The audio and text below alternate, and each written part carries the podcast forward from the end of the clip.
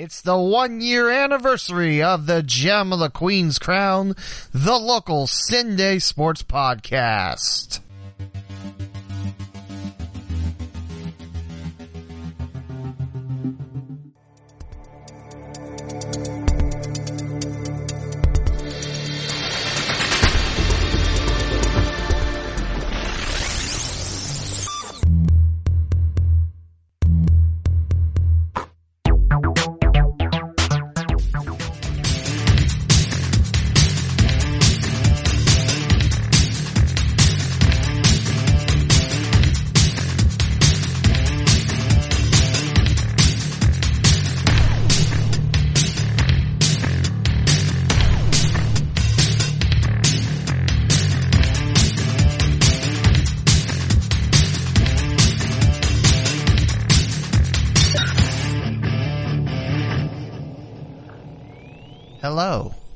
Welcome to the 52nd edition of The Gem on the Queen's Crown, a podcast about the sports scene in Cincinnati and Dayton, Ohio. I am Lee W. Mowen, a broadcaster, public address announcer, writer, and jack of some trades. I've been broadcasting since 2006 when I was a freshman at Wright State University. My goal of the Gem on the Queen's Crown is to bring my passion of local CinDay sports to you. The Gem of the Queen's Crown is generously hosted by GemCitySports.com and the Gem City Sports Network, as well as my website, theleewmowen.com, and also available on Apple Podcast, Google Podcast, and Google Play, Stitcher, the iHeartRadio app, TuneIn, Spotify, Anchor.fm, Acast, Castbox, Radio Line, Spreaker, Podbean, Podchaser, Player.fm, Pocket Cast, Radio Public, Breaker, Overcast, Listen Notes, Beyond Pod, Podcast Blaster, Podcast Pup, Podbay.fm, Podable, Playapod, Cloudcaster, gpodder.net, Pod Paradise, Feed, iVoox, Digital Podcast, Audio Burst, Podcast.com, Auto Radio, Storio, Wooshka, and Messy.fm. Now, if you remember listening to my podcast, what I just mentioned, other than the 52nd and all those platforms that weren't gemcitysports.com, that was the very first thing I said on my podcast. The very first episode, rendered in horrible audio quality. That's because I turned the bit rate a bit too low. bit, bit, it's funny. And also, I listened to episode 50 and 51 to see if the new way to do my voice on these podcasts. And holy crap, 51 just blows 50 out of the water. I mean, the difference in that's just insane. By the way, you can reach all those platforms on the leewmowen.com slash podcast. Thanks to the lovely, lovely press kit that I created on my website. So go there, you can pick your poison and listen to this however you like. One year. Episode 52. I've been doing this podcast for a year. I did have a couple hiatuses. I had one for about two weeks. I had one for about a month and four days. I had one for another two weeks because of an emergency. But I stuck with it. I know I shouldn't be patting myself on the butt, but I stuck with this because that's been my goal. I wanted to share my love of Cincinnati Dayton sports to you, the listener, and plus I thought the Dayton sports didn't really get a fair shake. I mean, other than Dragons and Flyers and sometimes Raiders and high school sports, obviously, too. I felt like the other teams weren't being covered as much, so that's the reason why I made this podcast.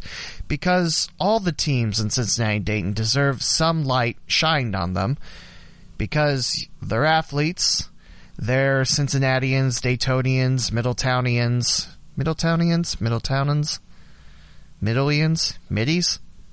I don't know. But the way I wanted to start off episode 52, other than shouting, 52 was to take the first line of my podcast and run with it. by the way, before I forget in the fifth minute of episode 52, the sources of all the opening themes I've used over the year are from podsummit.com slash free music, freestockmusic.com, and the latest one, the rock theme, is from Music Radio Creative. Just to give credit to all the themes I've used over the years. I know it took me a while before I started saying where the music was from on the openings and closings, and for that, I'm sorry. But now it's time to celebrate one year. So, in the past few episodes, I've mentioned, hey, if you got ideas you'd like to hear for an anniversary show, bring them to me. But instead, I decided to pick some of the best clips from my favorite episodes. There's 12 of them. They're on the press kit. Again, the leewmowen.com slash podcast. And you can listen to them on Radio Public there. I decided to take the best segments out of those episodes and probably a couple other ones too as we celebrate one year of this podcast. I, I can't wait. I hope you enjoyed this episode. It took a lot to create and being released on the same day I started this podcast last year in 2017. It's a big deal for me. So let's go ahead and have ourselves a montage.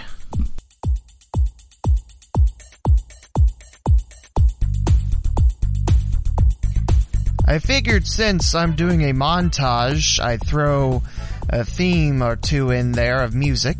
This first one is from Frank Nora. It is off of public domain. It's called Electronic P Disco Accordion.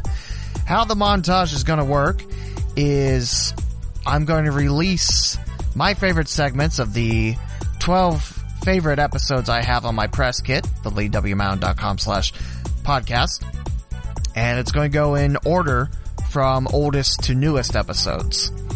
So we're going to begin with episode 4, Hoopin' with Jim DeBelt, recorded August 10th, 2017. Tell us a little bit about yourself. Well, Lee, um, about 32 years ago, I kind of found a passion that I really enjoyed, and that was writing, sports writing, and basketball.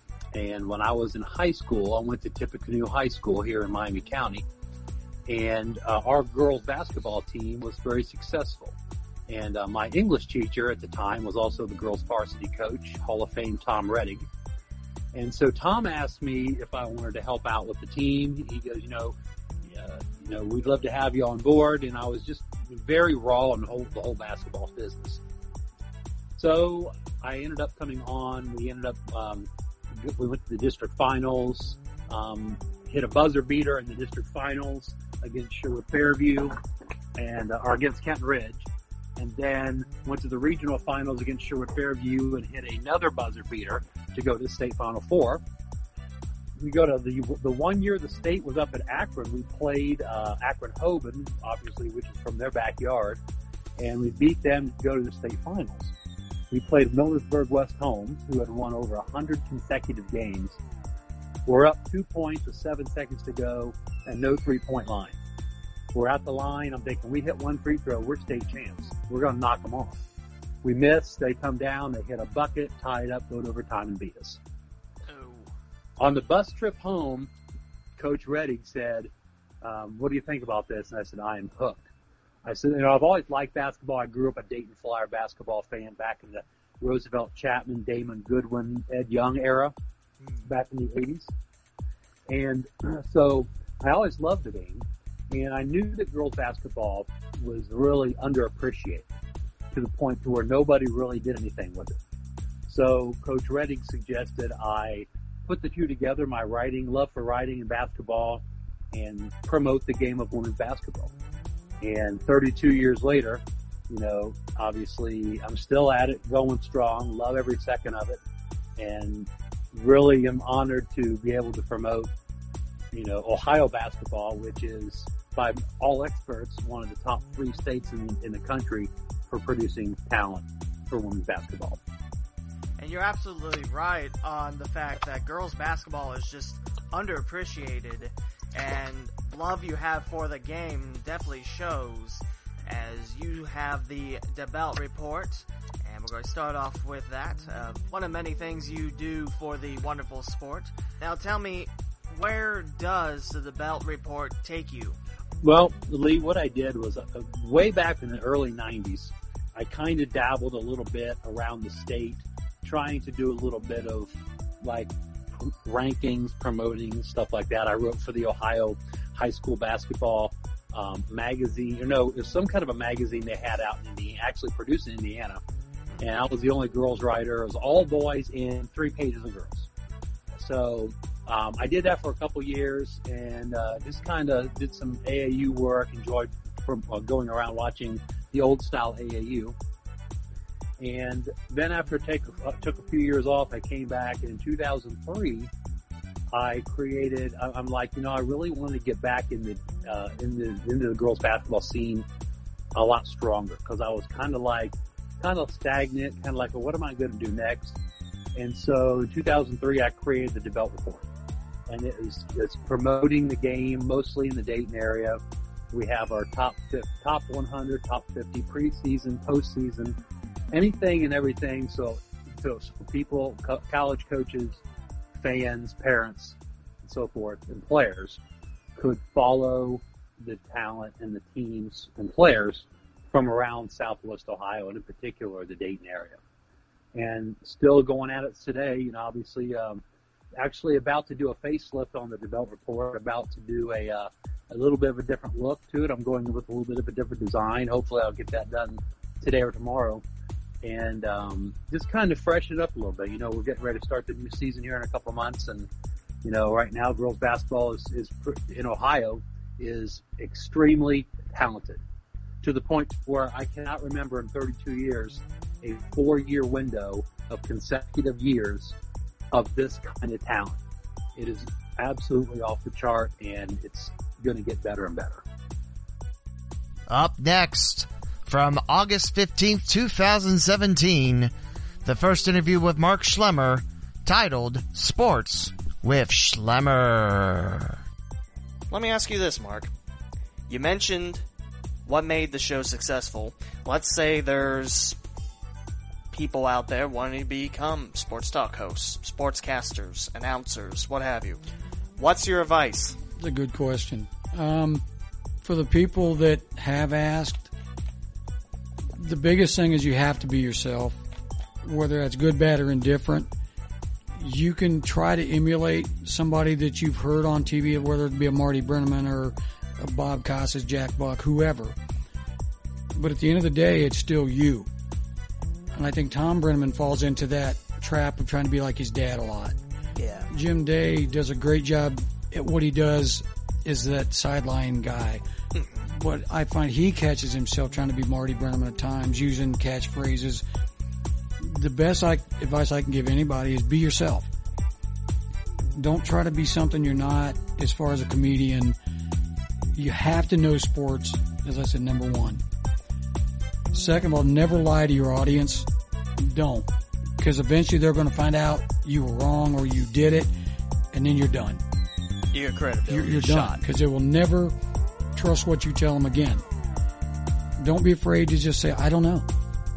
You know, don't, don't try to stir something up as a sports talk host just to get callers and or, Clicks, Yeah. views. um, new words I've learned, clickbait. Never heard of that one before, but nonetheless. It's pretty much, oh, well, look what this guy did. You won't believe what he did. people Click this. people will say that So some of our topics, and they, and they used to do it when I was on air. Oh, you're only doing that to stir you know stuff up. Getting Get no, I'm not. And the people that know me well enough, what I write and what I say is honestly how I feel. It's you. It's There's just only- me. It doesn't mean only- I'm right, but guys like Homer Bedlow and Billy Hamilton, I'm not fans of. That's just my opinion. That doesn't mean I'm right, but at the same time, you can't bang the drum so loud that you're shoving that whole drum down people's throats going, hey, I'm right and you're not, so screw you. Opinions are not meant to be right or wrong. It's what you see It's coming out your eyes. Right. Without those opinions and without the people's feedback, you have nothing but you're talking to yourself a lot. You have to have sports knowledge. You have to have opinions. You can't play waffle every time. Well, I don't know. But on the other hand, because people, they want your opinion, but they don't want it, they want to be able to give theirs. They want to be able to have something where they can build their own opinion. If you, from. if you want to be Howard Stern and just yell at somebody and call somebody a name because you disagree, or you just want to stir it up. When I started O&E, I remember one of the people, you got to let them know you're in their face. Why? That doesn't work. That that shtick's long since gone. People want to be heard. They don't want to be called stupid in names. Yeah, I would argue with people occasionally and get into a discussion, but for me to go, God, Lee, you're an idiot. What are you stupid? That's going to turn you off. People hear it are going to get offended and go, I'm not listening to this nonsense. You have to be you have to be able to hold the conversation. You have to be able to disagree, but you also got to have a reason you're disagreeing. You got to have some facts, but you can't read numbers to people and call that sports. Yeah, you got to have some background of okay, this guy's doing this or this or this. You can make stats, sing, and dance anything you want them to do. It's like advice for play-by-play broadcasters. It- You can't just go. You can't stats, read numbers stats. all day long. You have to be, you know, saying what's happening. It's not all numbers. Controversial is fine, but you can't be controversial to the point you're doing it just to get people to call you. That doesn't work. And I think over time you're seeing that the, the Howard's the shock jocks, as it were. No, gone. I want somebody that I can talk sports with. Period.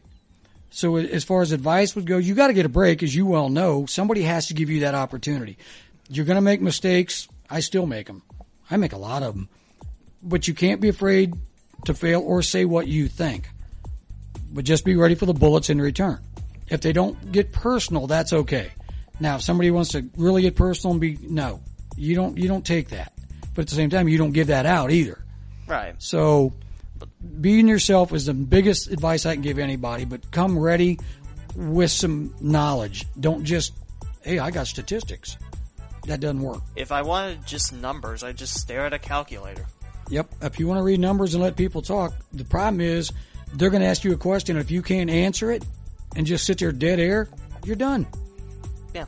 And like you said, you gotta be honest. If you, You don't have to know, be. you don't know. I mean, Most of the people don't agree with what I say. It doesn't make me right or wrong. It's just an opinion, it's from and here you go. it's from the one and only Mark Schlemmer. There's only one of you. Yeah, but that's just, you know, fortunately I've had experience in a lot of the different sporting areas. Doesn't mean I'm right. It's just what I've seen and what I've experienced. That's all. exactly. But don't ever quit chasing your dream. That's for you, for all the people out there that want to do this. Yeah, it's hard, as you know better than anybody. It's hard to break into this, I mean, seven years out of Wright State, and I'm still But- looking for break break number one. but you're getting to do a lot of things people aren't getting to do, like the PA announcing at the different events. Yeah. your voice is still being heard.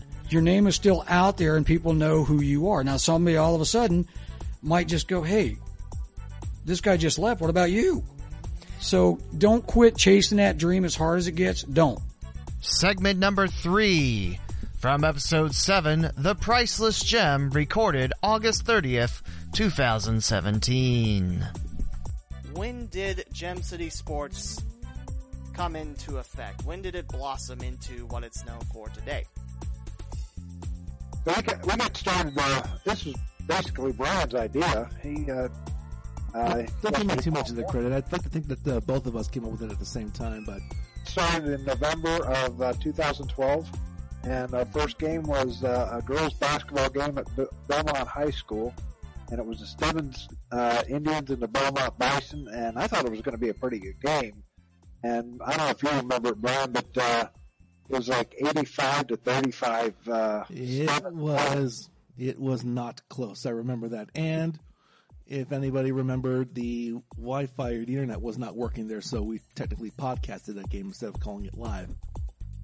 yeah, I thought, oh, what are we getting ourselves into here? You know, but it turned out, you know, it turned out that it was a, it was a gold mine that we were uh, we got this thing going, and uh, one of the things that uh, I told Brian that we should do is get a hold of Sinclair and see if we can do their uh, do their sports, and uh, we've been partners with them uh, since 2013, I think.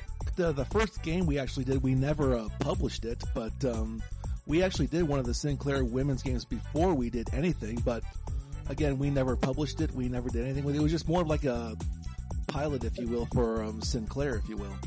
Yeah, it was a test run, and it turned out real good. And uh, uh, you know, we we're doing the volleyball. Rick and Mary Smith are doing the volleyball and the basketball, and I'll be doing the uh, uh, the baseball. And uh, they got a you know, Homer Sports on there. It's very good.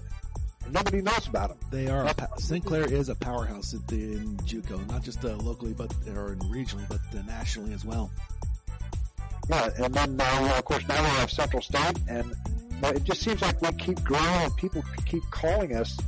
Uh, I, I know I get uh, uh, calls every once in a while. Say, hey, can you do this or can you do this uh, uh, this game or this show or whatever, you know? And uh, and uh, sometimes I have to say no, and it's tough. Uh, it's at least it's tough for me right now, but uh, we're doing so good right now that. Uh, you know, we're we're probably I, I I'm not saying we're number one, but we're pretty close to it, in, in uh, doing what we're doing. The nice thing about Gem City Sports is I know my time uh, broadcasting too covered a lot of things around the Dayton area.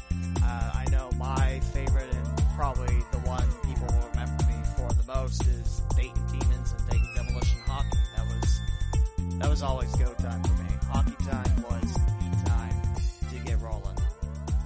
Uh, but I, I I didn't go to too many of the. Uh, I don't think I went to any of the uh, demolition games. Hate to say that, but uh, the demons. Uh, those were those were some fun times being there at the Hara Arena. Yeah, they were. And man, we had three great teams with the Demons all three years. And I was thinking about that in the car, like what would happen with the Demons had they won the cup in 2012, 2013. Yeah, that was one of the episodes of um, one of your earlier podcasts, I remember. Yeah, episode two. Um, I might do another one of those, maybe, but it's just what would happen if they won the cup? Would the Demons still be around? Would their arena be open? I don't know. I mean, I don't have a crystal ball, but it's like, hey, what if this thing happened?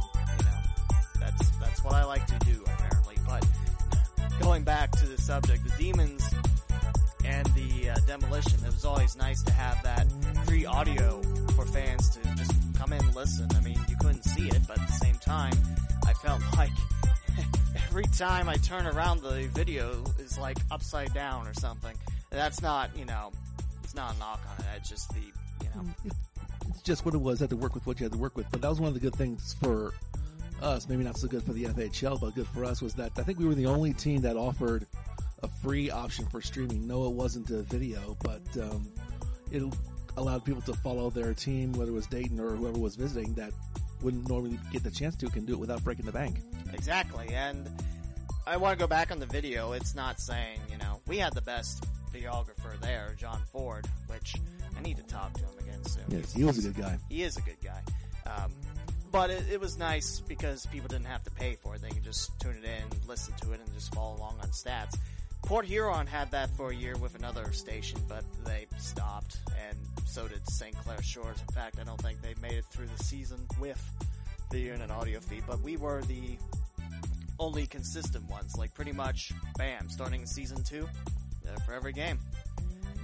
And actually, that was the uh, game we got my broadcast high. I think it was like 70s, 80s. That's, that's I think our biggest, our, our uh, best uh, listened to was a uh, hockey game. I think it was '78. Yeah, Yeah. that's that Yeah. sounds about right because Must I think. I think that was game three when we had the black jerseys. We displayed them, and we won that in OT with Brian Marks, the defender, uh, had his goal from the blue line and it went underneath the backup goalie, which I don't remember how he got in, but he did. And that's how we won it. And then we won the cup. We forced Game Five and won a nine to two at their place. Watch I that. do, I do remember watching uh, the last bit of that. Um, it was Yeah. also at Hara Arena. I mean, it was it was sort of double duty for us. Um, there was the the watch party for that was going on in the pub, and well, at the same time, we were had to do a um, Dayton Sharks game as well, And I indoor think football thing. And I think, Brian, that was the time where we fed the second microphone down to where the hockey uh, penalty boxes would be, and you were doing color commentary from down on the field. Well, field, but you know what I mean. Yeah, yeah. It was, it was at field level. It was that was cool though. Segment 4 from episode 14, Scratch and Score. How I spent my soccer off season with Chad Hollingsworth, recorded November 21st, 2017. Uh, Chad, which one in your preference would you rather see FC Cincinnati go with? Well, only because there's such a huge build it here movement. I'd like to see it at the Oakley site because I think for for reasons that I don't entirely agree with, uh, the club would risk alienating at least a small portion of its fan base if it went across the river into Newport.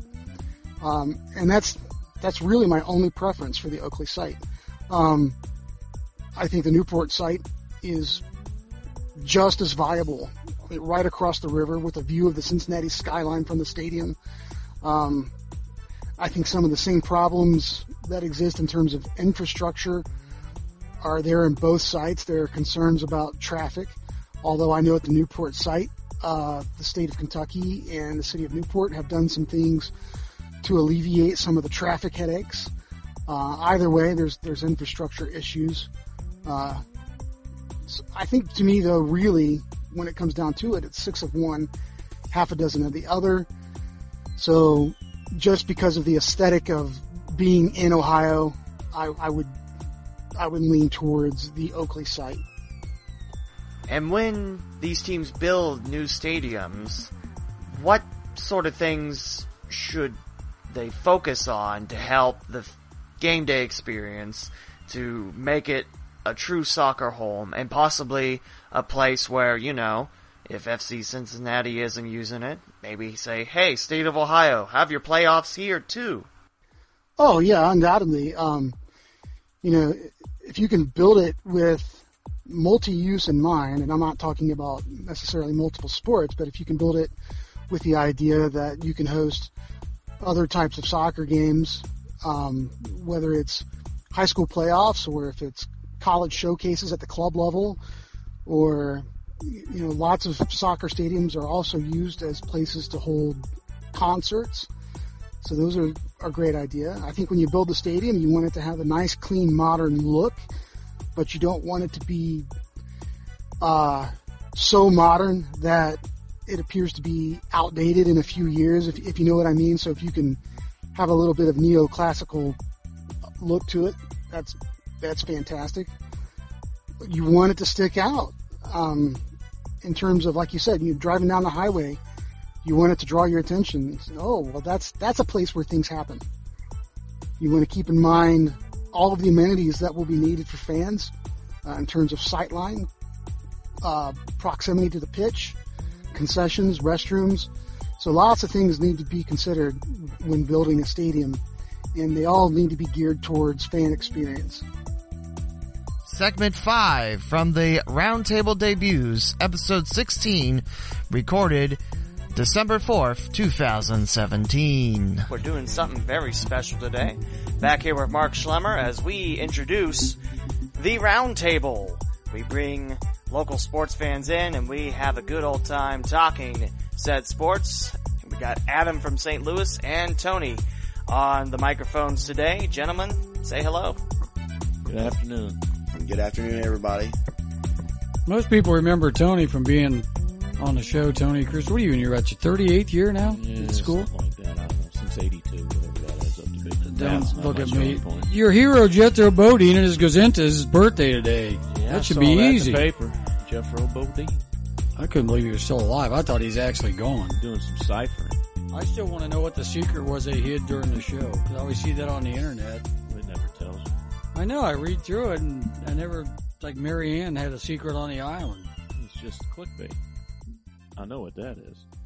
I might not know Your what daughter must have is, told you but what that was. Well, yeah, that and how to work my phone. You all these gizmos and letters that they post, the LOLs and all that. But no, we're going to try the. We've talked about Lee and I talked about this the last time of bringing in different people during the you know during these things so we can do the round table because we had a lot of fun on the show and mm-hmm. They don't want to hear me rabble for every week so we're going to do this. Actually, Big E was supposed to be on this one as well as the comrade, but the comrade is deathly ill. Not deathly ill, but he's ill. Mm-hmm. Big E is tending to his father. Comrade didn't And- break any ankles jumping off. I think the Pulitzer called him home actually, but he's just you know the double knot spies. You Well, can't let that out. Ohio State not getting in the tournament. I was really looking forward to him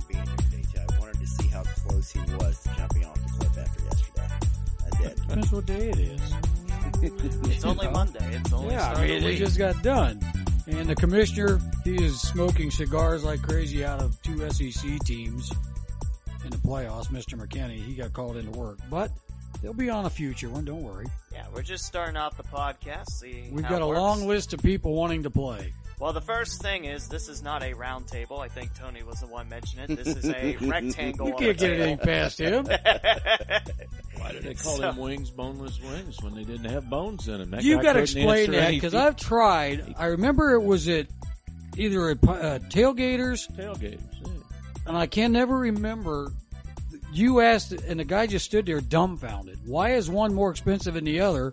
Yeah. But I can't remember what the original question was. Well, boneless wings were more expensive than the regular chicken wings. I said, well, why is it more expensive?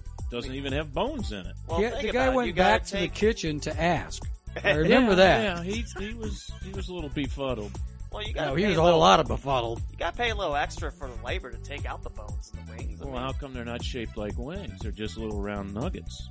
that is weird. Why And not just call them nuggets? Where do you get that much meat? I, I, I don't see that much meat on a wing itself. I mean, No. to, to, to be a That- that- ball, I mean, are where does kinda that come questions from? we And used to ask nuggets are not guys. nuggets. We both know what those Rooster are. nuts. Rooster nuts. Absolutely. Exactly. You got to use all the chicken. we used to have, for those that remember the show, that was part of the allure of some of the remotes, which were still legendary, and many commemorative coins were given out for those things.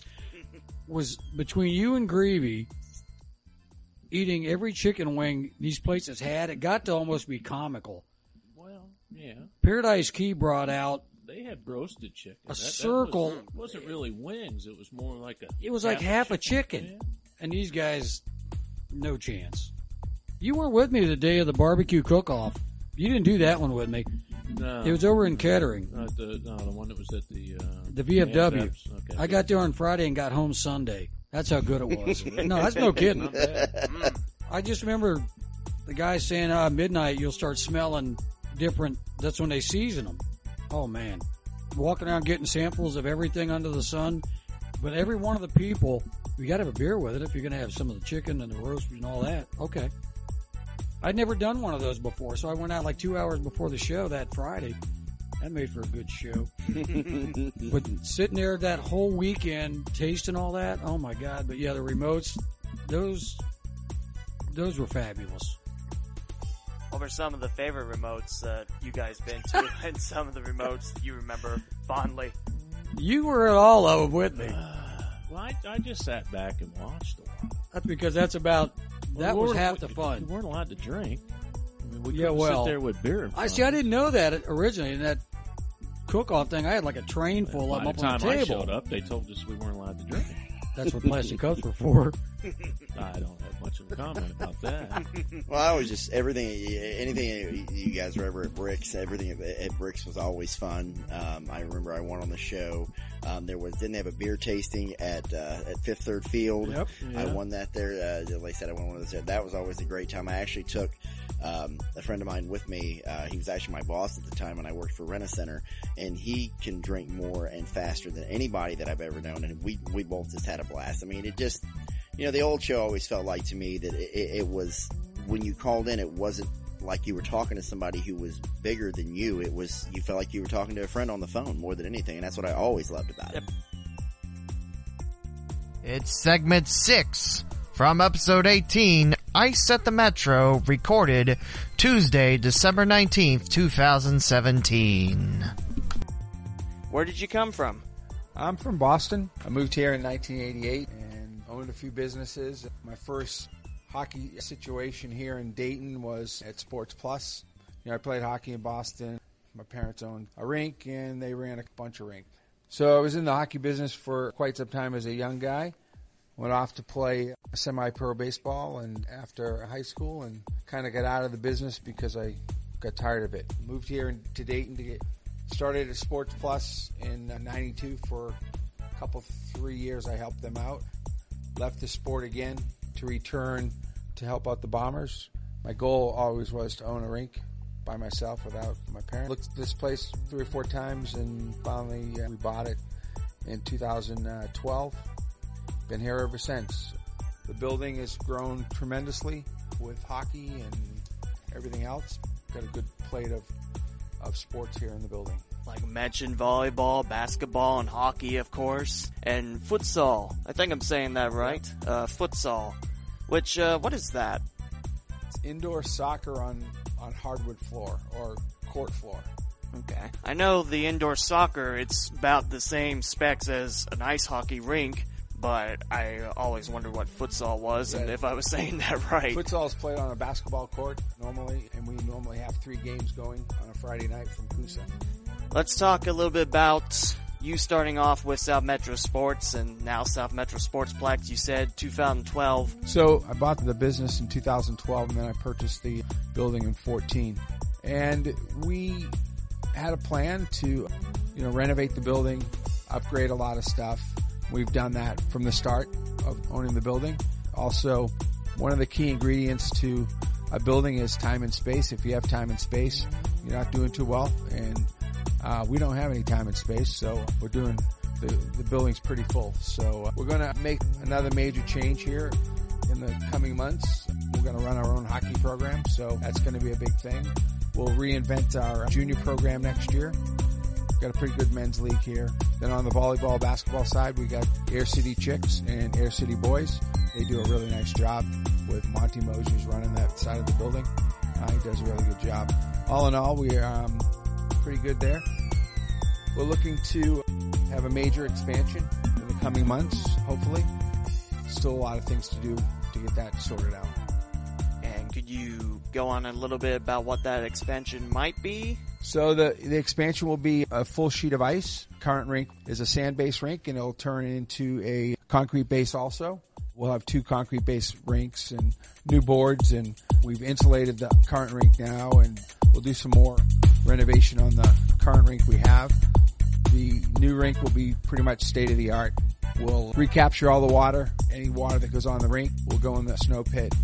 All the heat from the rink that after the floor is frozen, it comes back to the compressor room and it's uh, pretty hot. So we'll recapture that heat heat the hot water and all that stuff. So it's going to be pretty much state of the art program and it'll be the only rink around just like that. That's very, very cool. And you mentioned that there's been additions since you bought the business, then took over, especially, like I mentioned, the Performance Enhancement Center. That was this fall that it just opened. Yes, uh, we opened that this fall. Jerry Gallo runs that. Does a really nice job with that. Any sports guys that want to come out or anybody that wants to come out and get trained by a professional, he's the guy to do it with. It's a gym back there, right? Yeah, it's a small little gym, and then he has the whole area to work with when he's doing teams and stuff. He does a really good job with certain group of people that are using it right now, and then Air City Boys use it seven times a season, so that's a good thing there. On segment 7, it's episode 25, recorded Thursday, January 25th, 2018. Leo DeLuca from Dayton History.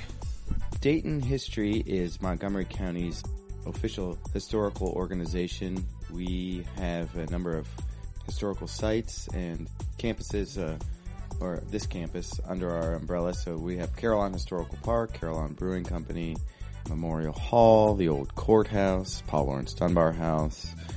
Of course, possibly the crown jewel of the entire Dayton area is just Hawthorne Hill, Orville Wright's Success Mansion, where Bishop Milton Wright and his younger sister Catherine also lived.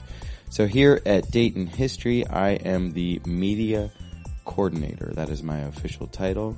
But I'm also a, a writer for Ohio Magazine, Dayton Magazine, some national music publications, and I do radio work myself with WYSO 91.3 and do a lot of archival and historical pieces in relation to sports. I am a wrestling coach at Oakwood High School. So that's enough about me. What does the media coordinator job entail here at Dayton History?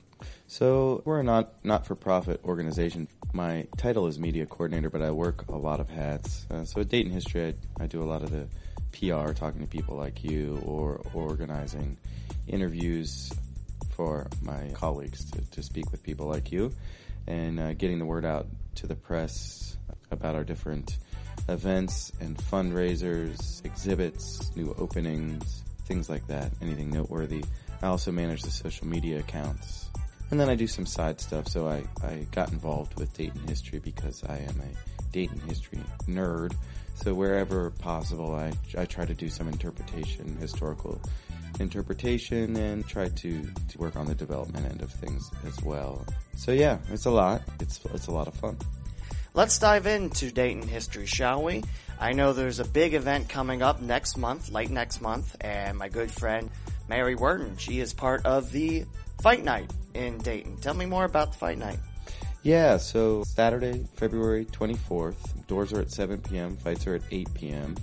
is Dayton History Fight Night. It's a very affordable event. It's tickets are $15 in advance. You can get them at uh, daytonhistory.org or by visiting Carillon Historical Park, Carillon Brewing Company.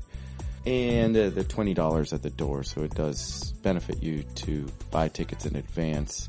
It is an ever growing and very popular event. Historic Memorial Hall was established in 1910 and back in the early 20th century to mid 20th century, boxing was the sport. So it was much more popular than it is today and Memorial Hall drew some incredible names. So you had Jack Dempsey, which very well he you know could have been the most famous sports icon of his time. I mean, he was an incredible boxer.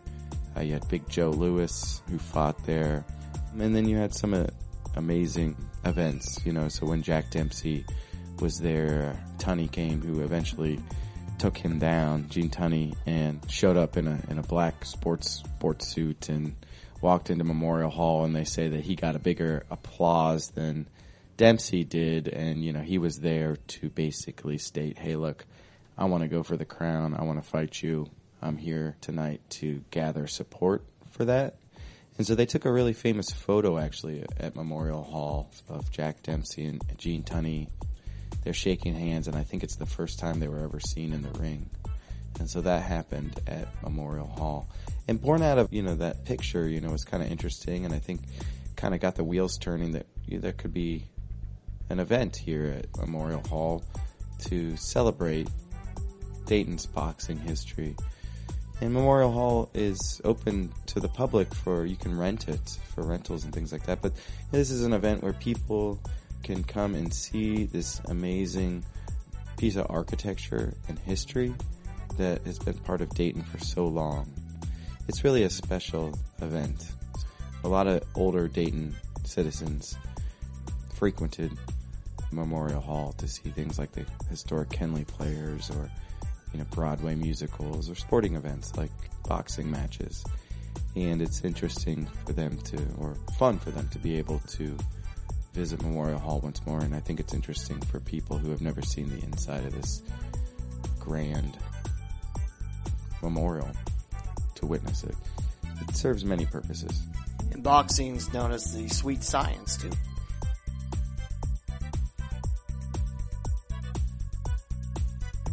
Segment 8 from episode 27, The Man on the Mound, recorded January 30th, 2018.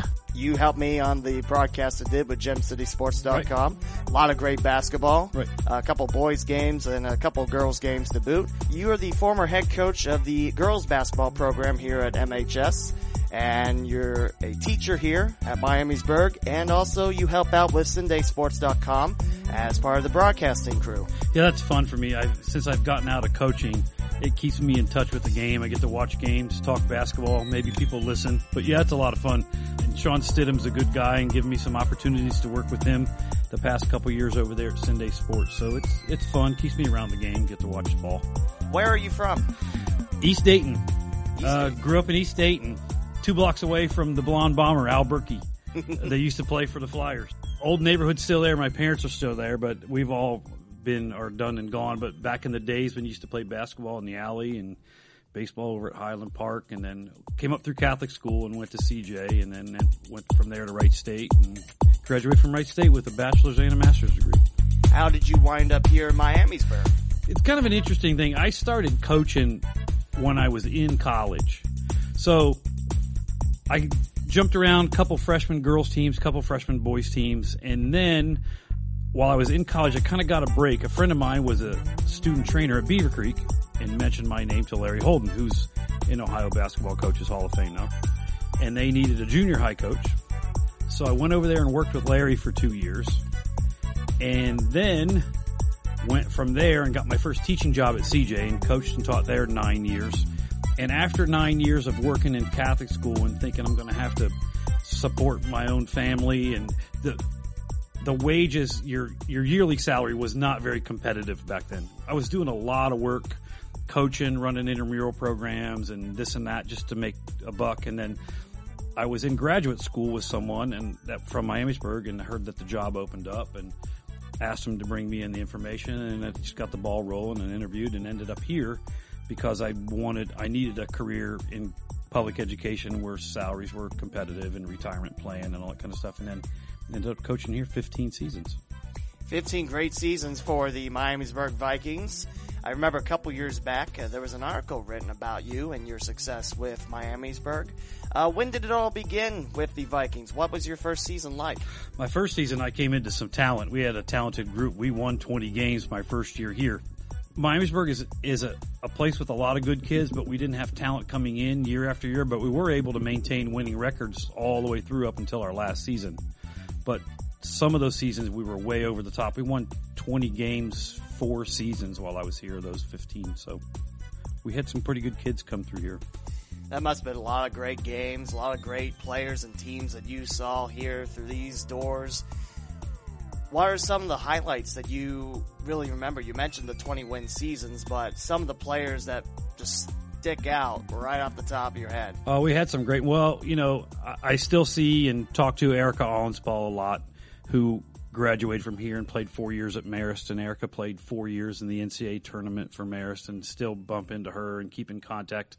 Um, you know, I see a lot of the kids, and with social media now, I keep in contact with a lot of them. We had some great players. So my first year here, Kelly Morris, who now lives in South Carolina, had a thousand points and broke the school rebounding record her junior year. She went on to play at Wright State. So we had some, we've had some good kids. We've, that team was a good one. The team that everybody remembers is the one that won 23 straight. We were 23 and 0 and then lost in the district finals to Mount Notre Dame. That's the one everybody around here remembers because that was a pretty special season. But we've had a lot of good kids come through here and I think in the 15 years we've had eight division one players that's a pretty good ratio a lot of coaches aren't that lucky to see those kind of kids come through i love it so what's a big break for you that you're hoping for uh, now I'm interviewing you. it's your podcast, and I'm wait, asking you questions. Wait a minute. That's that's not how this podcast goes. That's not how this podcast goes. Uh, my big break, huh? Um, a job.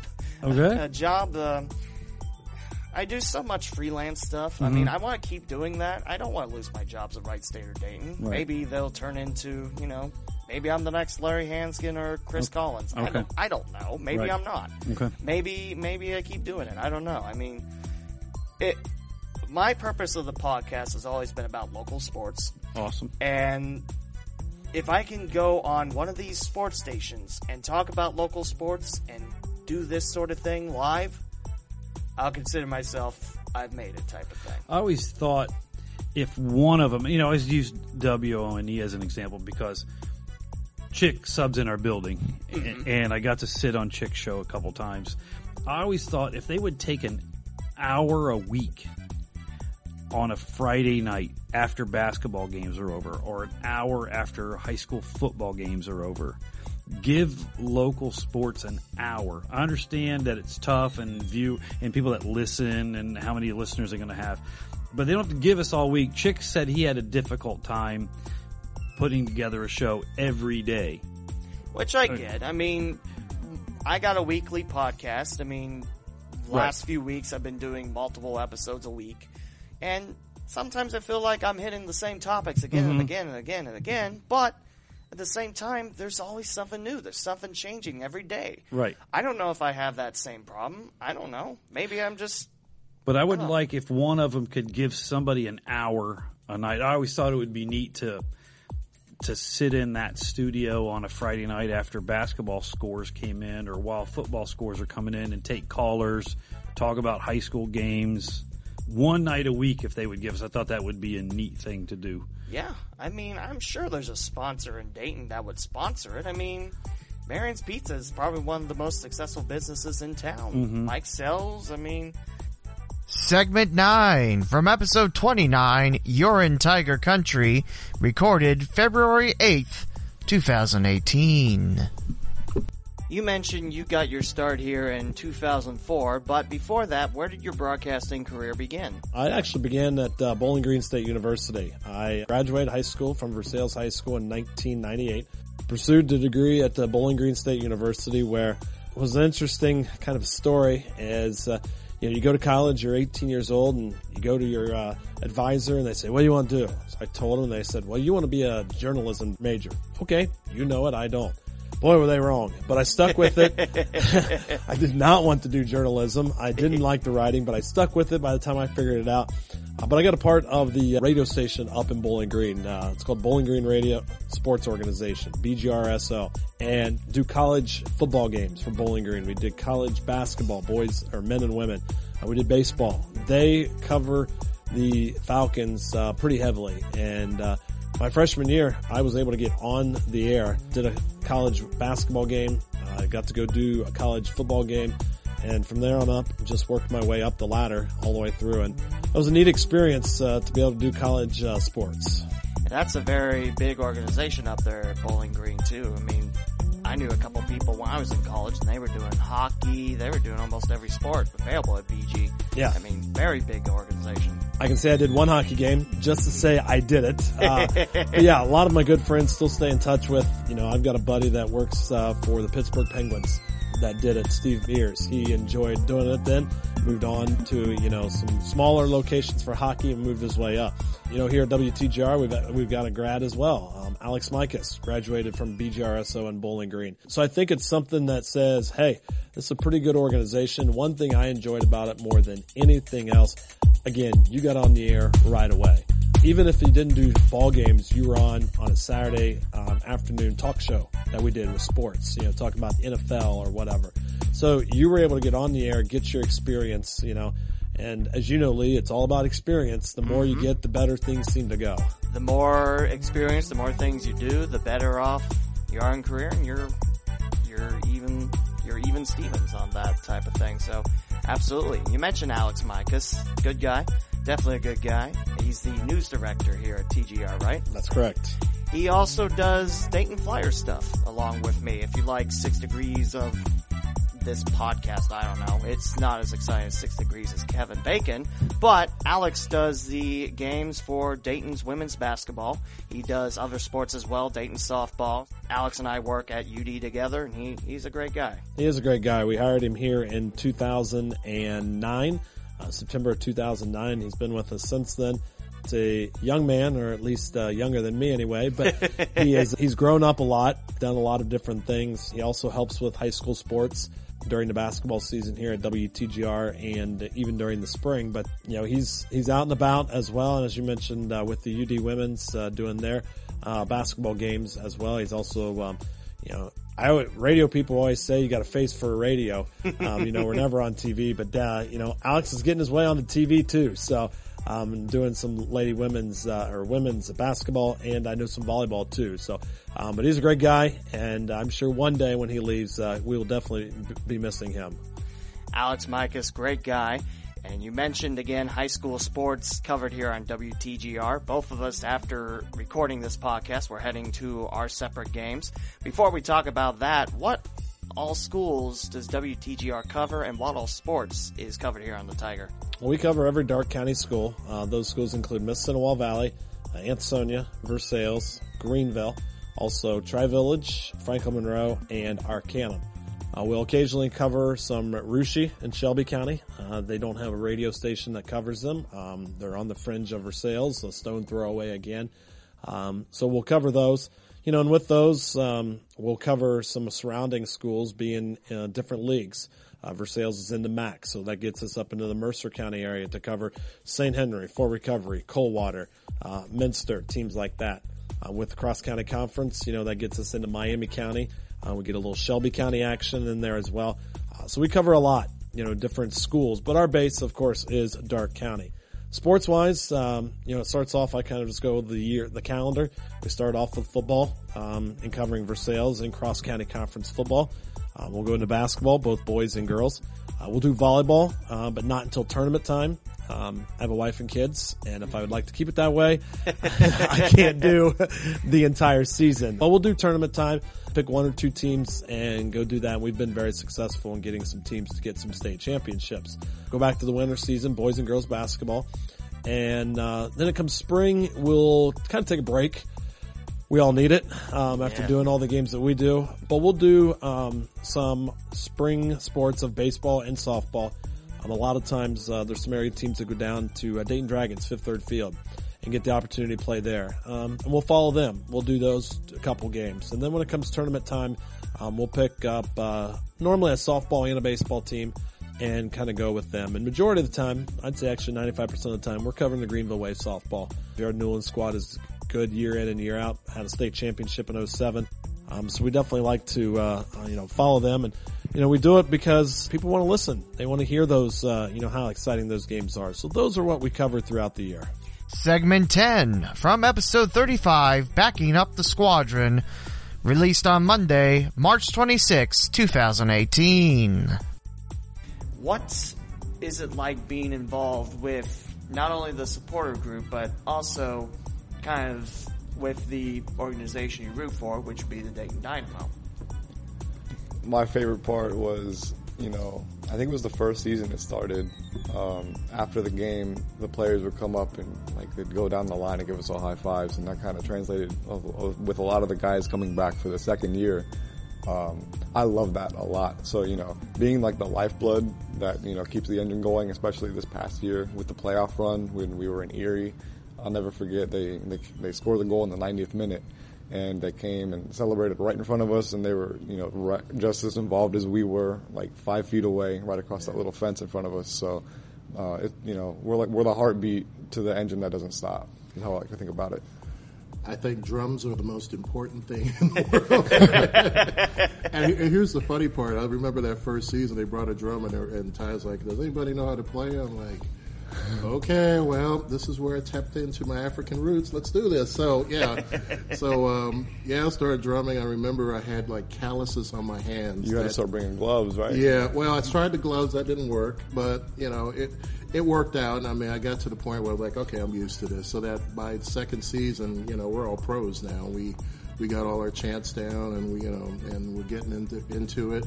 And I think for me, it's just yeah, like that that you said, the connection with the players, and just giving that home field advantage, Mhm. I guess. Um, not just at home games. I mean, the two the two travel games. I'll, I'll never forget Erie. Uh, we went to Erie. That was like a home game. Yeah, it was like yeah. I mean, you know, it was a small crowd. It was a small little field or whatever. But I mean, Great atmosphere. great atmosphere, and it, our our sound carried through the streets. And you can and we we play we watched the replay of that game, and you hear it. You hear us over everybody else. And I just thought, can you imagine if we had hundreds? Yeah, I don't know if Erie's listening. I, I don't Yeah, know if they'll be listening to this, but uh, they have Yeah. a great supporters group up there, the Yes, they do. Armada. But you guys got to be a little louder than the Gem City Squadron at home in a playoff game. Yes, they got to hear you. Yeah, they're really nice guys, though. Up Yeah, there. they are. Mhm. And so- Yeah. Also, when we went to Detroit for the playoff game against the Ann Arbor, Ann Arbor supporters group was much bigger than ours. I don't think they made a peep. Not a peep. They were No, sitting they down the whole time. Okay, so supporters culture for me was uh, sorry, getting some feedback on the mic. Um, supporters culture for me has always been, you know, you try, you got to support. The, you, you can go to games, you know, it's fun to sit there, but how much of an impact they're going to make for clapping every couple minutes? You know what I'm saying? Um, if, with Ed, he, he's written most of the chants for us. You know, we're singing for 90 minutes. Yeah, it's and a- drumming for 90 minutes. There's a model: 90 plus or bust. Very simple. Um, you know, the thing is, uh, you got to remember, out of all the sports, all the major sports out there, soccer is the one in which the athlete goes the most so far as miles. I mean, uh, you're talking what two miles for a 90, 90 plus minute? Um, Probably a little more than that. Maybe a little bit more than that. It's it's a lot of You know, it's if- a lot of running. It's a marathon out there, literally. You know, and depending on your position, you're you're out there, and so um, it's kind of like running a marathon. You know, you got to have that support, you got to get that encouragement, and you know the the just doing the chants and letting them know that we're in their corner and you know letting them know that we're in we're in their corner and that we're you know out there for them and they know that you know we're we're there to support them. It makes a whole huge difference uh, so far as the um, so far as the game is concerned, and so far as the players are concerned. And I know, you know, the greatest feeling in the world is when they come up to you and say, "Guys, thanks." You know, you, you know that encouragement. It really means a lot. So that that's really what it's all about. Tyler brought up a good point. Uh, something that you know, I was at the Dragon, so I couldn't go. Mm-hmm. I, I would like to gone, but uh, I remember seeing that video. Just like you guys were literally on top of them. That was that was probably the biggest goal in Dynamo history. Dynamo I'd slash so. Saints history. Mhm. That one, and then what was it? Tristan Lyle's goal Yes. at home, right in front of us, where he curled it in at the top. Oh my gosh. Oh god, that was such a great. That goal. was that was a beautiful one. Ooh.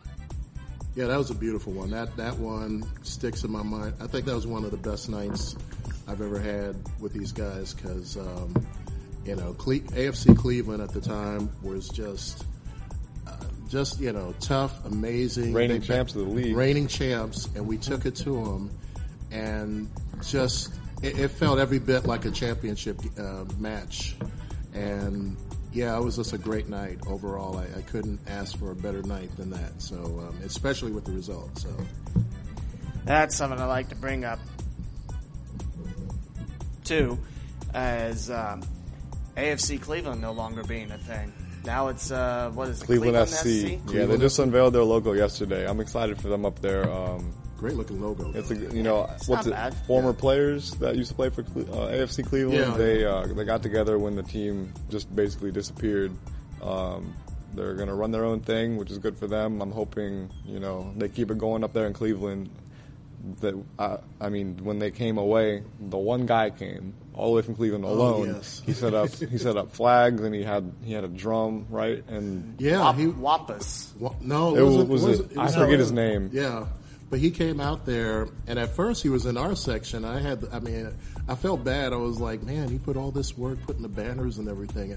So I walked up to him. I was like, I hate to break this to you, but this is our section. He was like, oh, I'm sorry. So yeah, he to send him across all the way the But side. once he got everything set up, I mean, from the minute they got on the pitch to the minute they got off, he was vocal. And I mean, what could you say? I mean, um, to kind of get biblical where two or more are gathered, you know, you know, that was one. And I mean, one made a difference. And uh, it was like a hundred people over there. You Oh, know, yeah. with with the attitude he had, it was like there were people to his left, right, and behind him. yeah, so Yeah, and I, I gotta give him a lot of credit because with the Dutch Lions, there were times when we had two supporters, and with two supporters, it's it's tough. So I can't imagine just being out there by yourself and mm-hmm. doing At an that. away game, especially. Exactly. With Oh, people yeah. chanting against you. exactly. So And you have to chant against the you know majority, the home group. Yeah. Everybody else at the game is against you. right. Segment 11 from episode 39, History, hits the local ice. Released on Tuesday, May 8th, 2018. Where are you from, and what's your history with local sports around here? Well, I grew up in grew up in Huber Heights, uh, and my tie to local hockey uh, began even before I was born. Uh, my oldest brother Jim, uh, back in 1964, won the Dayton Daily News contest to name the Dayton Gems.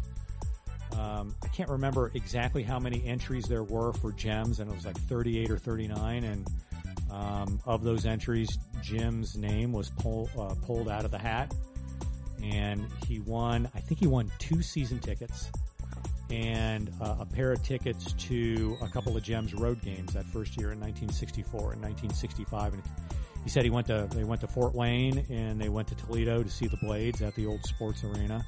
So that's where really where it started, and um, really, you know, as a, as a kid, uh, I remember uh, I was the youngest of five boys, uh, and we had a, a, a neighborhood full of kids, and we all had hockey sticks, and we all played hockey. We played hockey either in our driveway or growing up in Huber Heights. When we had snow, we we played out in the streets, and we would have or make sure that the plow drivers would not come through our street and plow the street because we wanted, you know, we wanted the smooth white, you know, ice, if you will, on on the street where you know where we could play. Um, and I may have mentioned this in in, in um, you know one of my um, you know in one of my talks that, that I've done, but I had a neighbor. Uh, we had a neighbor around the corner from us who worked at Midas, and he built a pair of hockey nets out of old muffler pipes. And instead of using twine for the net, we used chicken wire. So we had we had two nets, um, you know, that that we would play with with the chicken wire. Either we'd play in the driveway or we, would play out in the street. When we played in the driveway, it was actually pretty cool, Lee, because we had a two-story house in Huber Heights, and the driveway, or I'm sorry, the the one of the bedrooms looked over the driveway. So if you weren't playing, you could stand up in the window and you could do a play by play. Like back then was Lyle Steeg doing the doing the Gems games and you could you could do the play by play. You could open the window even though mom and dad didn't like that in the middle of winter. Well, you know. But you could do a play by play of the game. So yeah, that's what I remember, you know, from, from being a kid. And obviously, you know, we were, you know, we were Gems fans growing up. My, my mom and dad were always season ticket holders. Um, we went every Thanksgiving Eve to. Uh, sorry about that. That's all right. Um, we went to every. Um, mom and dad would take the kids to Thanksgiving or uh, to the game the night before Thanksgiving. Um, sometimes we get to go the rest of the year. Usually when mom was not feeling well and she had a headache, so I did my best to make sure that she had a headache so I could I could get to get to a game. But know, there's so many things that I remember about Gems games growing up. Um, Hara was Hara was different back the the concourse was was different. Um, you know, when when you walked in, the the color of the seats were different. That's just one thing that that I remember. The the, the seats had different colors, not the blue and the gold that the Bombers had, but they were. Um, I think they were they were blue, gold, and green, and the and the colors were very vivid. And um, there was an organist um, that sat on the you know on the uh, side of the arena that you know either the, the demons or the gems or the bombers up on the you know up on the platform there at the back of like section 37 and 39 if you remember where the where the flag oh, they, where, yeah. the, where the American flag hung. Yeah. Yeah. Yeah. There was an organist up there. Wow. And you know there was there was organ music. And later on you know there was you know there was you know they played rock and roll like Bachman Turner Overdrive like Taking Care of Business or KC and the Sunshine the way I that's the way I like it. But um, you know, it was it was just a it was a really cool it was a it was a really cool experience, man. And I can you know it's like anything. I mean, I, I can still see the sights and I can still smell the smells of of Hara, the, the Zamboni. I can still remember the exhaust of the Zamboni um, back then. But um, th- those images are are are are really uh, indelible to me. And I mean, even you know, 45 years later, I, I still carry those carry those things with me. Was that your main your main source of inspiration starting the book? Yeah, it um, you know really. I mean, I, I, was a fan when I was a kid, and um, you know the the the original idea for the book was to it was supposed to be about a book about the gems and when I was in my when I was in my late 20s a long time ago so this was the you know the mid 1990s I, I, st- I, actually started this book with the intention of it being totally about the Dayton Gems although that was the you know that was the start of the the, the bomber years. Um, and I spent so much time I I collected uh, you know the scores you know home and away and attendance win loss for all the Gems games. Um, um, you know, I, I, had a, I had a, you know, remember this is back in the early '90s, mid 1990s. Had an, I had I had like an an OS2 computer, you know, it a huge ugly monitor, and I used Lotus one two three to It's, create. it's back in the day where terabytes was not even a word. Exactly. made that up. No, that's it. that's that's exactly right. And uh, um, I can remember just sitting in my apartment on Wyoming Street, um, just putting all this information in. And back then, you didn't have email.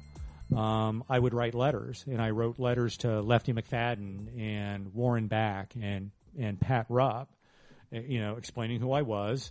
Uh, and you know, thank heavens for my brother because you know, fortunately, that that tie to say, "Hey, my brother named the gems," particularly with the with the old timers, was really a key to getting their attention. And usually, when I sent a letter to them, they were really great about responding. Um, and it was always a thrill for me to have these guys call me back and they'd say, "Hey, you know, why don't we meet for lunch or why don't we meet for breakfast?" I remember meeting Lefty McFadden for breakfast over on uh, the Bob Evans on at Woodman Drive in 35, and it was just an incredible thrill for me to do that. But you know, the the original concept of the book was about the gems. And you know what? It's like a lot of things in life. I mean, I, I collected all this data. You know, you've got that stack of programs next to you. I knew so much about the team and you know what? It just kind of, it didn't die. It just kind of went on hiatus or life support. Yeah. Um, and a few years ago, in fact, I remember it was 2013. Um, I was I was with my girlfriend, and we were at the Walgreens at Watervliet and and um, uh, Smithville Road, and I saw these books by Arcadia Publishing that you know they were in the magazine section, and I said to her, um, I said, you know, I've got all this material about the gems, and I worked on it for so long. Either I'm going to do something with it, or I'm going to burn it. I'm going to put it out by the curb, and the, and the garbage man can take it away, and I'm going to erase it off all my little three and a half inch floppy disks, and because that, you know that's what I had it on. And I I remember writing a letter to Arcadia, um, pitching the book, and it was supposed to be about the gems, and they came back and said, "Hey, um, we usually don't do something about one team, which, as I found out, well, you know, it may be true, may not be true. We, we would rather take a, a broader subject like hockey in Dayton. Do you think you could write something about the history of hockey in Dayton? And I'm like, you know, oh sure, yeah, that's not going to be a problem. Which, you know, their their model is is photograph based with captions. Um, and I said, yeah, I don't think that would, I don't think that would be much of a problem. Well, do you think you come up with anywhere from 180 to 220 pictures? And again, I'm like, oh yeah, that shouldn't be a problem. Thinking at the time, well, maybe that would be a problem. You know, I can probably get to 40 or 50, but That's a lot of pictures. it is a lot of pictures. Um, but I told them, yeah, um, and I had to submit a draft to them. And a couple months later, they came back and said, your book is approved. Um, and then I worked on it. you know, I gave them a timeline of, of like maybe a year later, which I found out was a little bit too aggressive because I talked to other authors and, and they said, you know, usually two to three years is the, you know, is the time frame that you want to want to work with. So I, I, I put myself under a little extra pressure. Yeah. Um, you know, but fortunately, Lee, I mean, I, I had already established contacts with a lot of people. Now, like the section on Troy, I had no idea where to go. You know, but you you start to figure that stuff out. Um, that okay, you find out okay what players are still around. I'm going to go to the players. Okay, what libraries are there? I'm going to go to the libraries. And then, at least as far as Troy goes, I spent an incredible amount of time in the in the um, Troy Public Library. They have a they have a, uh, a history office, you know, uh, copies of the Troy Daily News going back a long time. And I spent I spent a lot of time driving back and forth to Troy, um, putting that section together. But I know we're we're probably getting a little bit ahead. But that you know the the the, the book kind of, yeah, it just kind of, um, you know, it, it morphed from Dayton Gems to I got to do something with this. So it became a broader hockey and Dayton piece, but it really became easy for me to do, at least from the gems and the bombers section, because I grew up on those. I mean, I mean that was you know that that was ingrained in me. So you throw a picture in front of me about Don Westbrook or Mike Sauter or Rick Bragnalo or Steve Selfridge.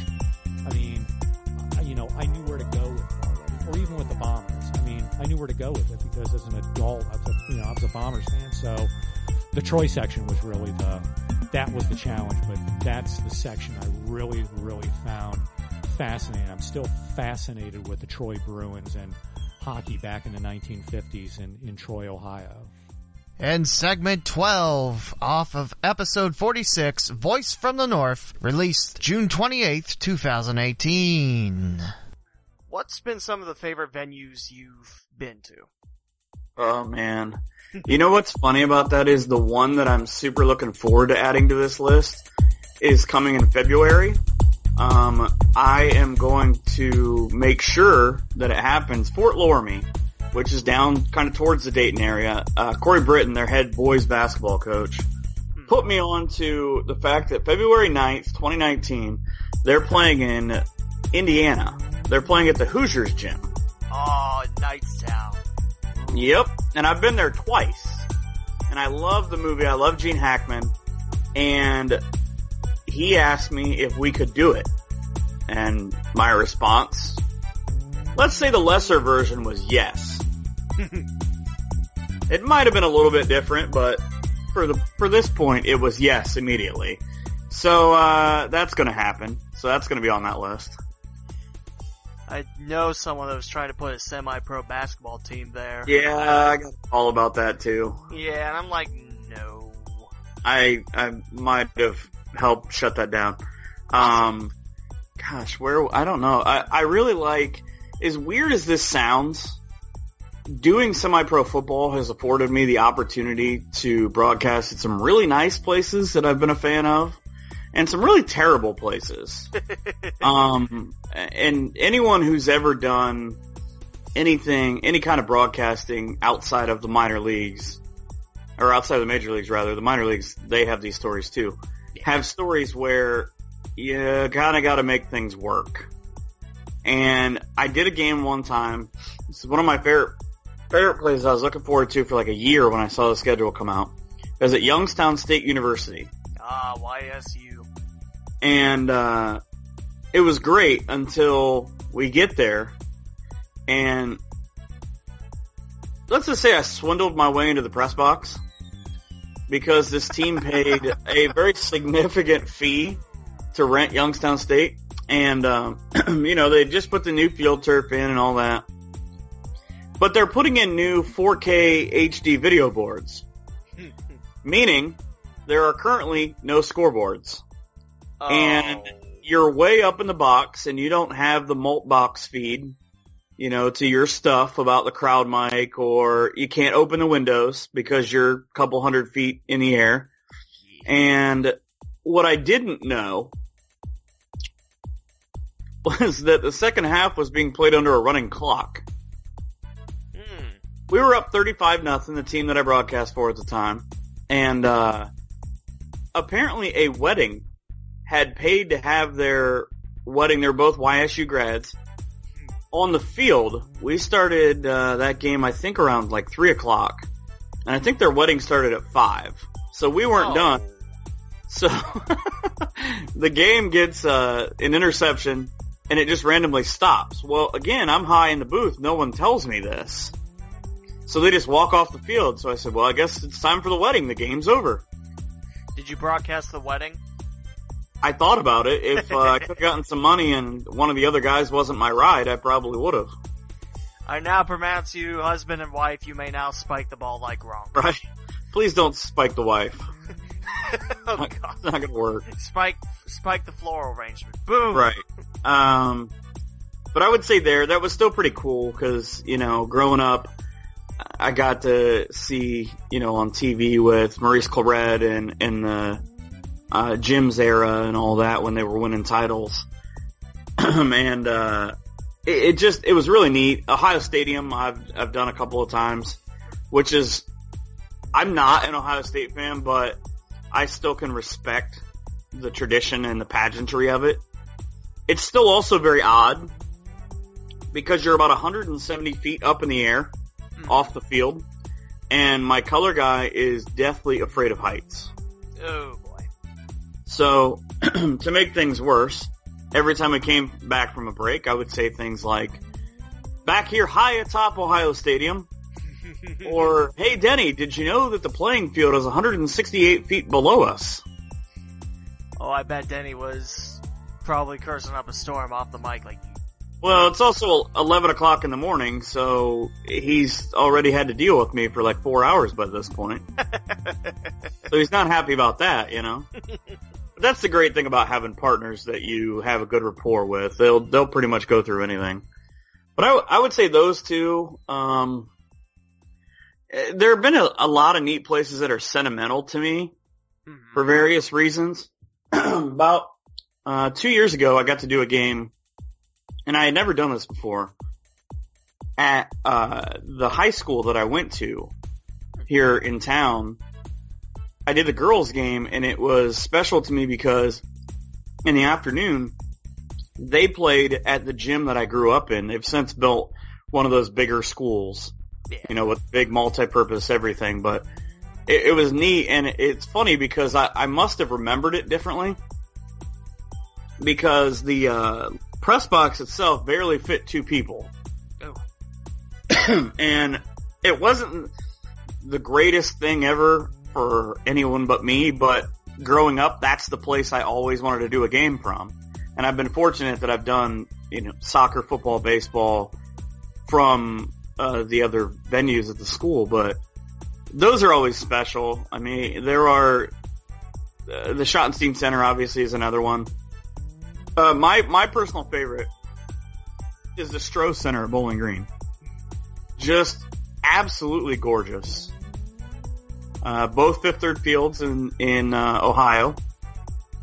Actually, jokingly, I I just did a game in Findlay, and their field, their high or their uh, sorry, their college field for the University of Findlay is also called Fifth Third Field.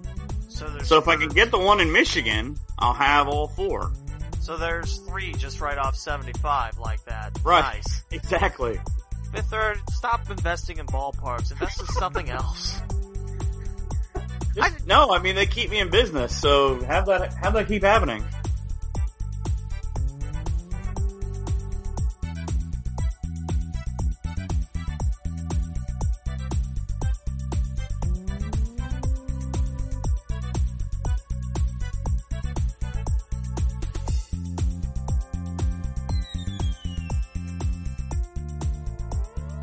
And those are my favorite segments from the top 12 episodes available on the leewmowen.com slash podcasts. Now there's an error on this because episode 7 is technically not in the top 12.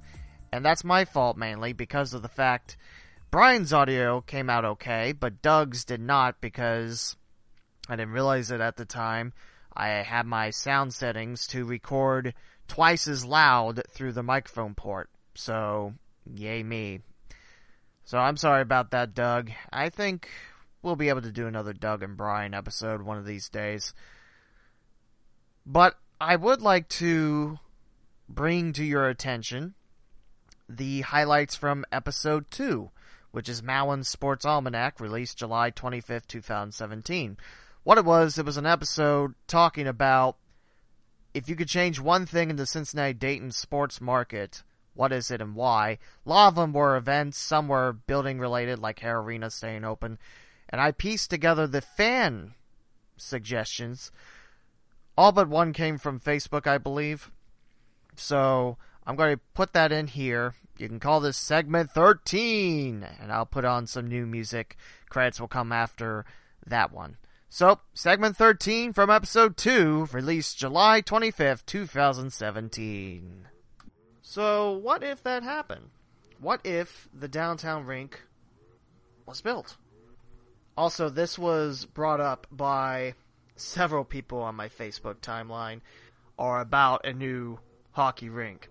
Start off with John Blosser mentioning that Dayton getting a new arena for a double A or higher team.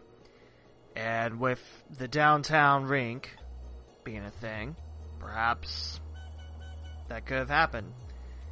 Kent Metcalf agrees 100%, and the gentleman you might know as B-Man, the hockey public address announcer extraordinaire, and also one of the radio hosts on WTUE 104.7 FM in the area.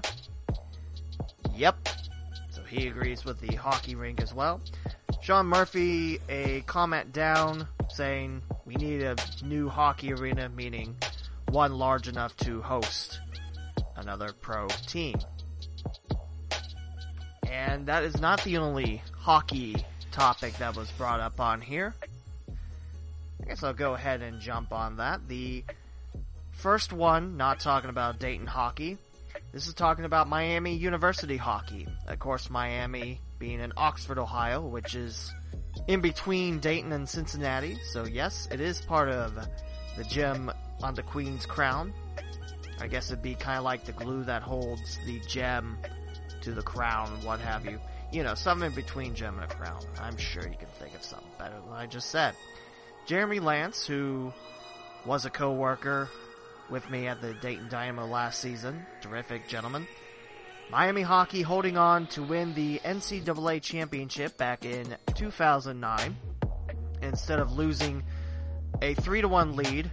Where does that sound familiar nowadays? Hint, Cavs beating the Warriors last year for the NBA finals. 3 to 1 lead in the final minute, then falling in OT. If the Red Hawks won that game, well, that'd be pretty sweet, number one, but that's also another championship to the CinDay area. Now, if you don't know Miami hockey, it's good. And the rink, whew, I love that rink. I mean, selfishly, I wish we could take Miami's rink and move it to Dayton so we have hockey. But what it is, it is a two-sheeter rink with the second sheet being less seats. It can hold, you know, intramural events at Miami University and also high schools play there. By high schools, I mean Oxford Talawanda, the Braves. They have their hockey team play there sometimes. I've heard sometimes they'll play at the main rink if Miami doesn't have a game. I'll let you in a little secret. I was kind of hoping to see the main rink and the press box of Miami University's rink. But it turned out there was the club hockey team hosting Lindenwood. I think the Red Hawks won that night. Anyway, Jeremy Lance's comment about if Miami hockey ended up winning 2009. So we mentioned about the Cincinnati Gardens closing. There's actually one to kind of tie around to that. From Cinemarie, what would happen if Hara never closed? Will we still have the Dayton demolition? Will we still have X come in at Hara? I will say one thing, the, I forget which home game it was, it was one of the earlier ones. Out front where people buy their tickets and walk in for the game, which is otherwise known as a lobby. See? I can patronize myself, it's funny. Please laugh. They had this poster of a renovated Hara. It looked fantastic. Especially if you like the color red. They had a lot of red, a lot of stars going on. Never came to be. I think it was maybe two games after the poster was gone. There was news throughout the time that Hara was letting a couple members of staff go. So what would happen if Hara never closed? This is from Jackie Lovins. And this is for the Dayton Bombers, a couple years before they waved goodbye to the hockey fans. So Dayton was in the Kelly Cup in 2007, and it was against the Idaho Steelheads. It's a fish. Made with steel. No, that's, that sounds disgusting, but it's a fish. I promise you. Idaho versus Dayton, 2007 Kelly Cup, and Dayton was coming off a come from behind semifinal win. What would happen if Dayton won the Kelly Cup? Would they still be around? Would they be around one more year? I'm trying to remember if that was the last year of the Columbus affiliation. I don't quite remember. I know Columbus and Dayton were affiliates, Blue Jackets and the Bombers were affiliates for a long time. In fact, the Bombers wore the same font as the Columbus Blue Jackets did on the numbers. And then they had a logo change. Logo change is quite nice actually. It's very similar to the Dayton Stealth logo up today. This is from my co-worker for the Cincinnati Thunder and the main play-by-play voice, Don Helbig. What would happen if Cincinnati had that one vote to merge into the NHL? That's a very good question. Cincinnati very, very close to being an NHL home. It was supposed to happen in the summer of 1977. Merger failed by one vote. Where would the Stingers play if they were NHL approved? They eventually go to US Bank Arena, current home of the ECHL Cyclones. And the building, I swear, hasn't changed since the opening credits of WKRP in Cincinnati, even though they did get a renovation in 1997. Stingers were almost in the NHL. I don't think they would have been the first. There was the Cleveland Barons, formerly the California slash Oakland Golden Seals. Green and gold look was very, very sharp, by the way. What happened to the Stingers? Made it into the NHL. Now we jump out of hockey, and this one is a little bit different. This is from Pat Mormon, and he wants to be at the largest sports crowd in Dayton history, according to Tom Archdeacon, again of Dayton Daily News. In the late 1800s, 75,000 people Montgomery County Fairgrounds came out for a horse race. There's a sketch of this by Currier and Ives. Yes, the same people from that Christmas song. Well, okay, they're not from the Christmas song, but you get what I'm saying. The sketch is hanging at Old Hickory and Brown Street by the University of Dayton, so anyone in town, go check that out. Just imagine though, back in the day, you gotta think, times are different, so, you know, your apparel is a lot different. Back then, you used to go to sporting events in suit and ties and hats. And again, sporting events were, what, a nickel? A dime? Give me those prices today, am I right? That'd be great. No, but uh, Pat Mormon had a different look on that, and I definitely respect him that. Imagine being one of 75,000 watch a horse race.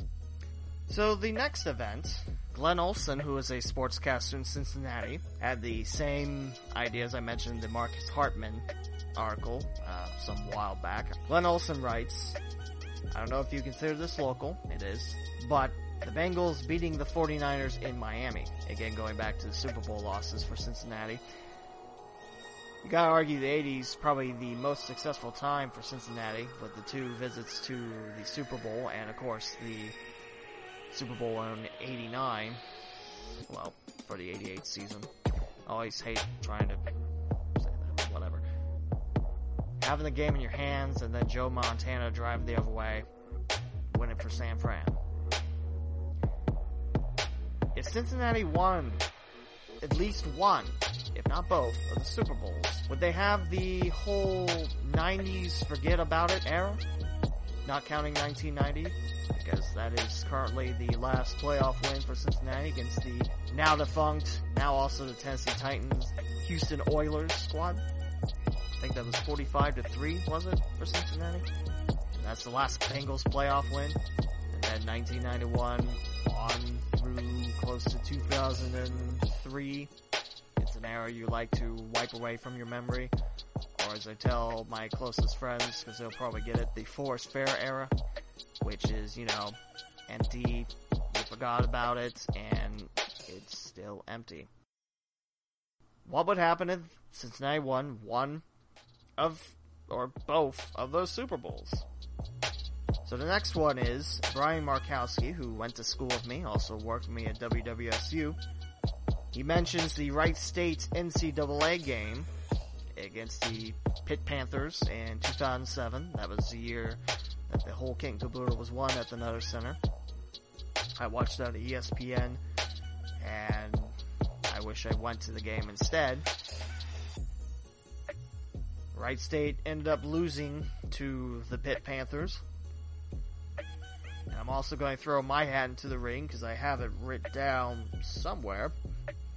not on this page, but the previous page, the 1993 NCAA game, the first time Wright State would win the Mid-Con Conference title, under the guidance of Ralph Underhill, assistant coach Jim Brown,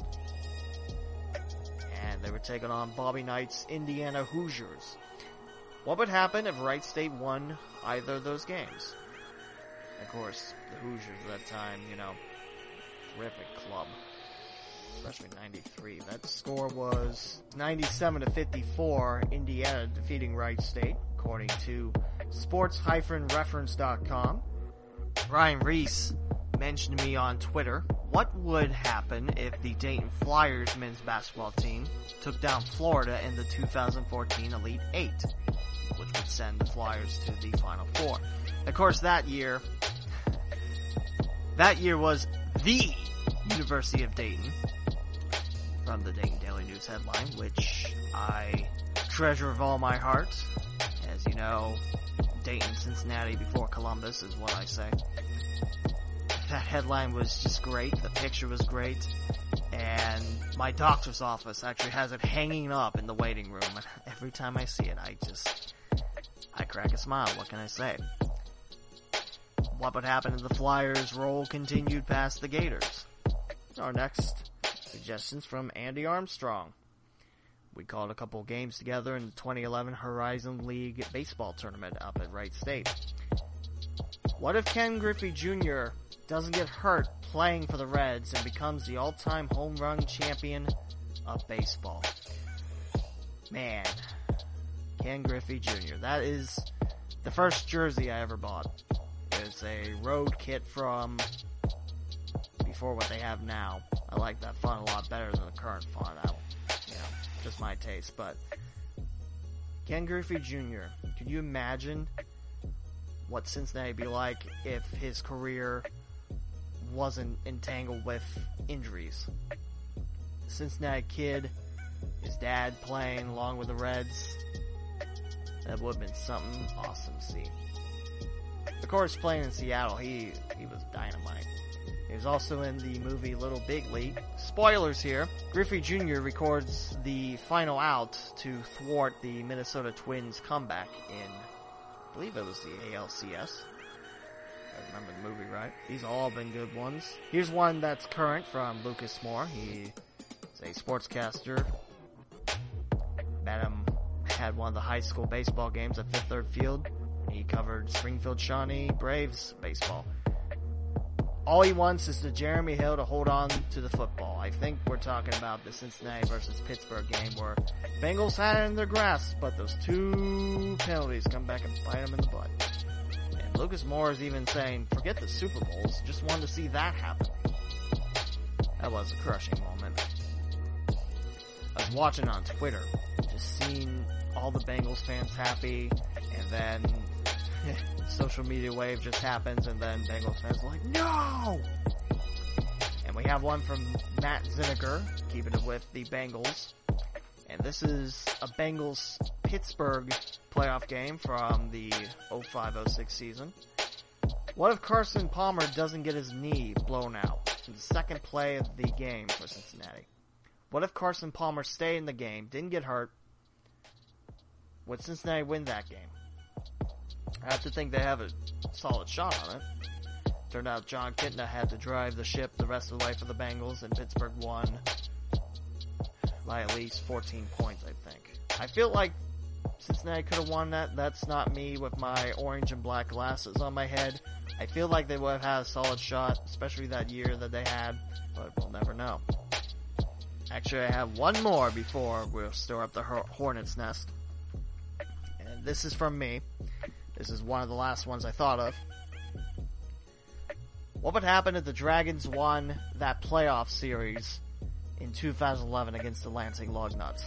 Just to preview that, Dayton got the playoff berth in the second half, and that team was dynamite. This is the year Billy Hamilton ends up stealing over a hundred stolen bases, and that happens to be the minor league record. Of course, now Billy Hamilton with the Cincinnati Reds. Dayton won the home game.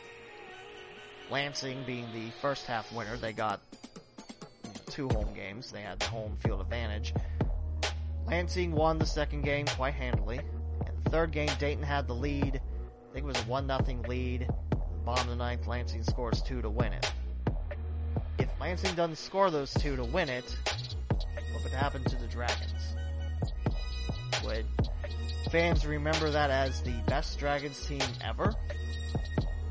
And now we come to the final event of this wild, wild ride.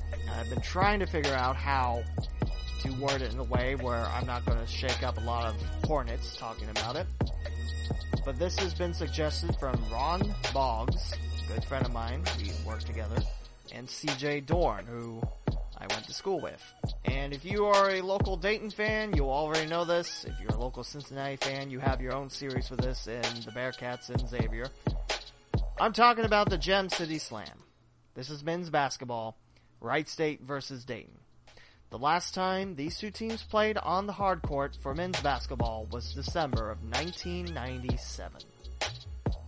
Back then I was nine, and not into sports as yet.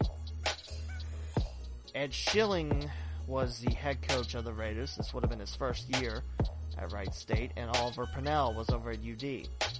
Dayton ended up winning that game, and the series has held five wins for the Flyers, three wins for the Raiders. What if this series didn't stop late 1997? What if it continued to play on throughout the years? Now, Dayton basketball, very, very strong history. At Wright State, they started playing Division One in the 87-88 year, so one more year than I've been alive. So not as much D1 history for Wright State. However, Wright State has a Division Two national championship under the belt. Again, this is Ralph Underhill and assistant coach Jim Brown leading the charge with the Raiders win against the District of Columbia back in 1983. This is before the Nutter Center, where the gym was still in what's now known as the Student Union, in the bookstore. When you go past the cashiers, look up at the ceiling, that's, that's the gym. Well, that used to be the gym, that's not the gym anymore. Nutter Center. So, what if the series continued after 97? I'm not going to guess what the series would be. What I am going to say is, would it be popular like what Cincinnati and Xavier enjoy? Where it was in danger of just being played. Actually, it was in danger of not being played at all. But then they played a year or two at US Bank Arena and said, nah, we'll just do home and home again. And Xavier and Cincinnati fans rejoiced. Now, of course, in Dayton, there's no real neutral rink. I mean, sure, you have a basketball gym that seats 5,000 in Kettering, but when you have the history of the University of Dayton Arena, which is now getting a major facelift, and inside the facelift, you know, we call that remodeling in the trade. I'm not sure why I said inside the face. No one's ever said that. And Wright State's Nutter Center, having the seating capacity it has, you know, there's no neutral court. Would there be a television deal? Would there be a sponsorship deal? I can see a couple things going, you know, sponsorship deal for that, but I absolutely believe it would have been great for the community. Yeah. It's your pride of Dayton. I'm not going to go into the whole thing of, you know, it needs to be played, it doesn't need to be played. Both these schools have good basketball programs. Anthony Grant University of Dayton. You know, you got a Flyer alum leading the pack now, and also has NBA experience as an assistant coach with the Oklahoma City Thunder. And for Wright State, Scott Nagy, his second year, brought a really up-tempo pace along with him. Wright State scored a bunch, a bunch of points. Had a 20 win season last year, Wright State did. I'm not going to, again, I'm not going to say this game needs to be played. You can make your own opinions of that. I'm just asking, what if the series was still playing? This is where Biff gets angry and then tries to shoot me, then I throw a match plate at him and then he misses.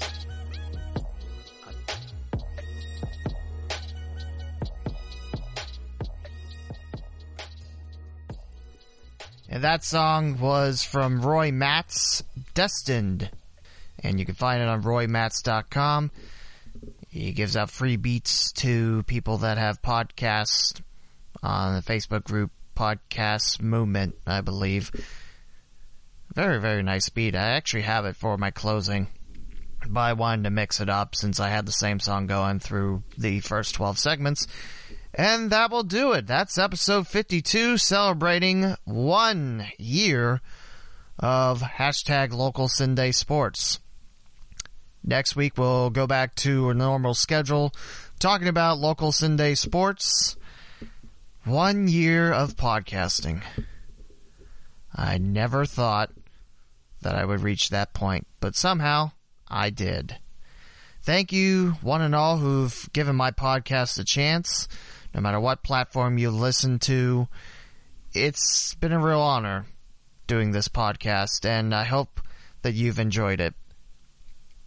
Episode 52 and year number one in the books. We're going for year two and 104 episodes. Talk to you next time.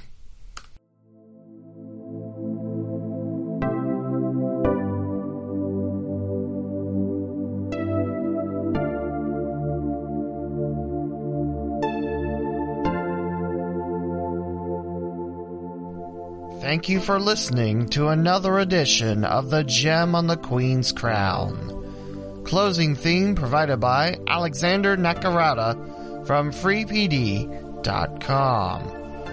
For every available platform to listen to the podcast, please visit theleewmowen.com slash podcast. For podcast updates, like the Facebook page, The Gem on the Queen's Crown, and on Twitter, follow the podcast at Gem on Queen Crown and the host at The Lee W. Mowen.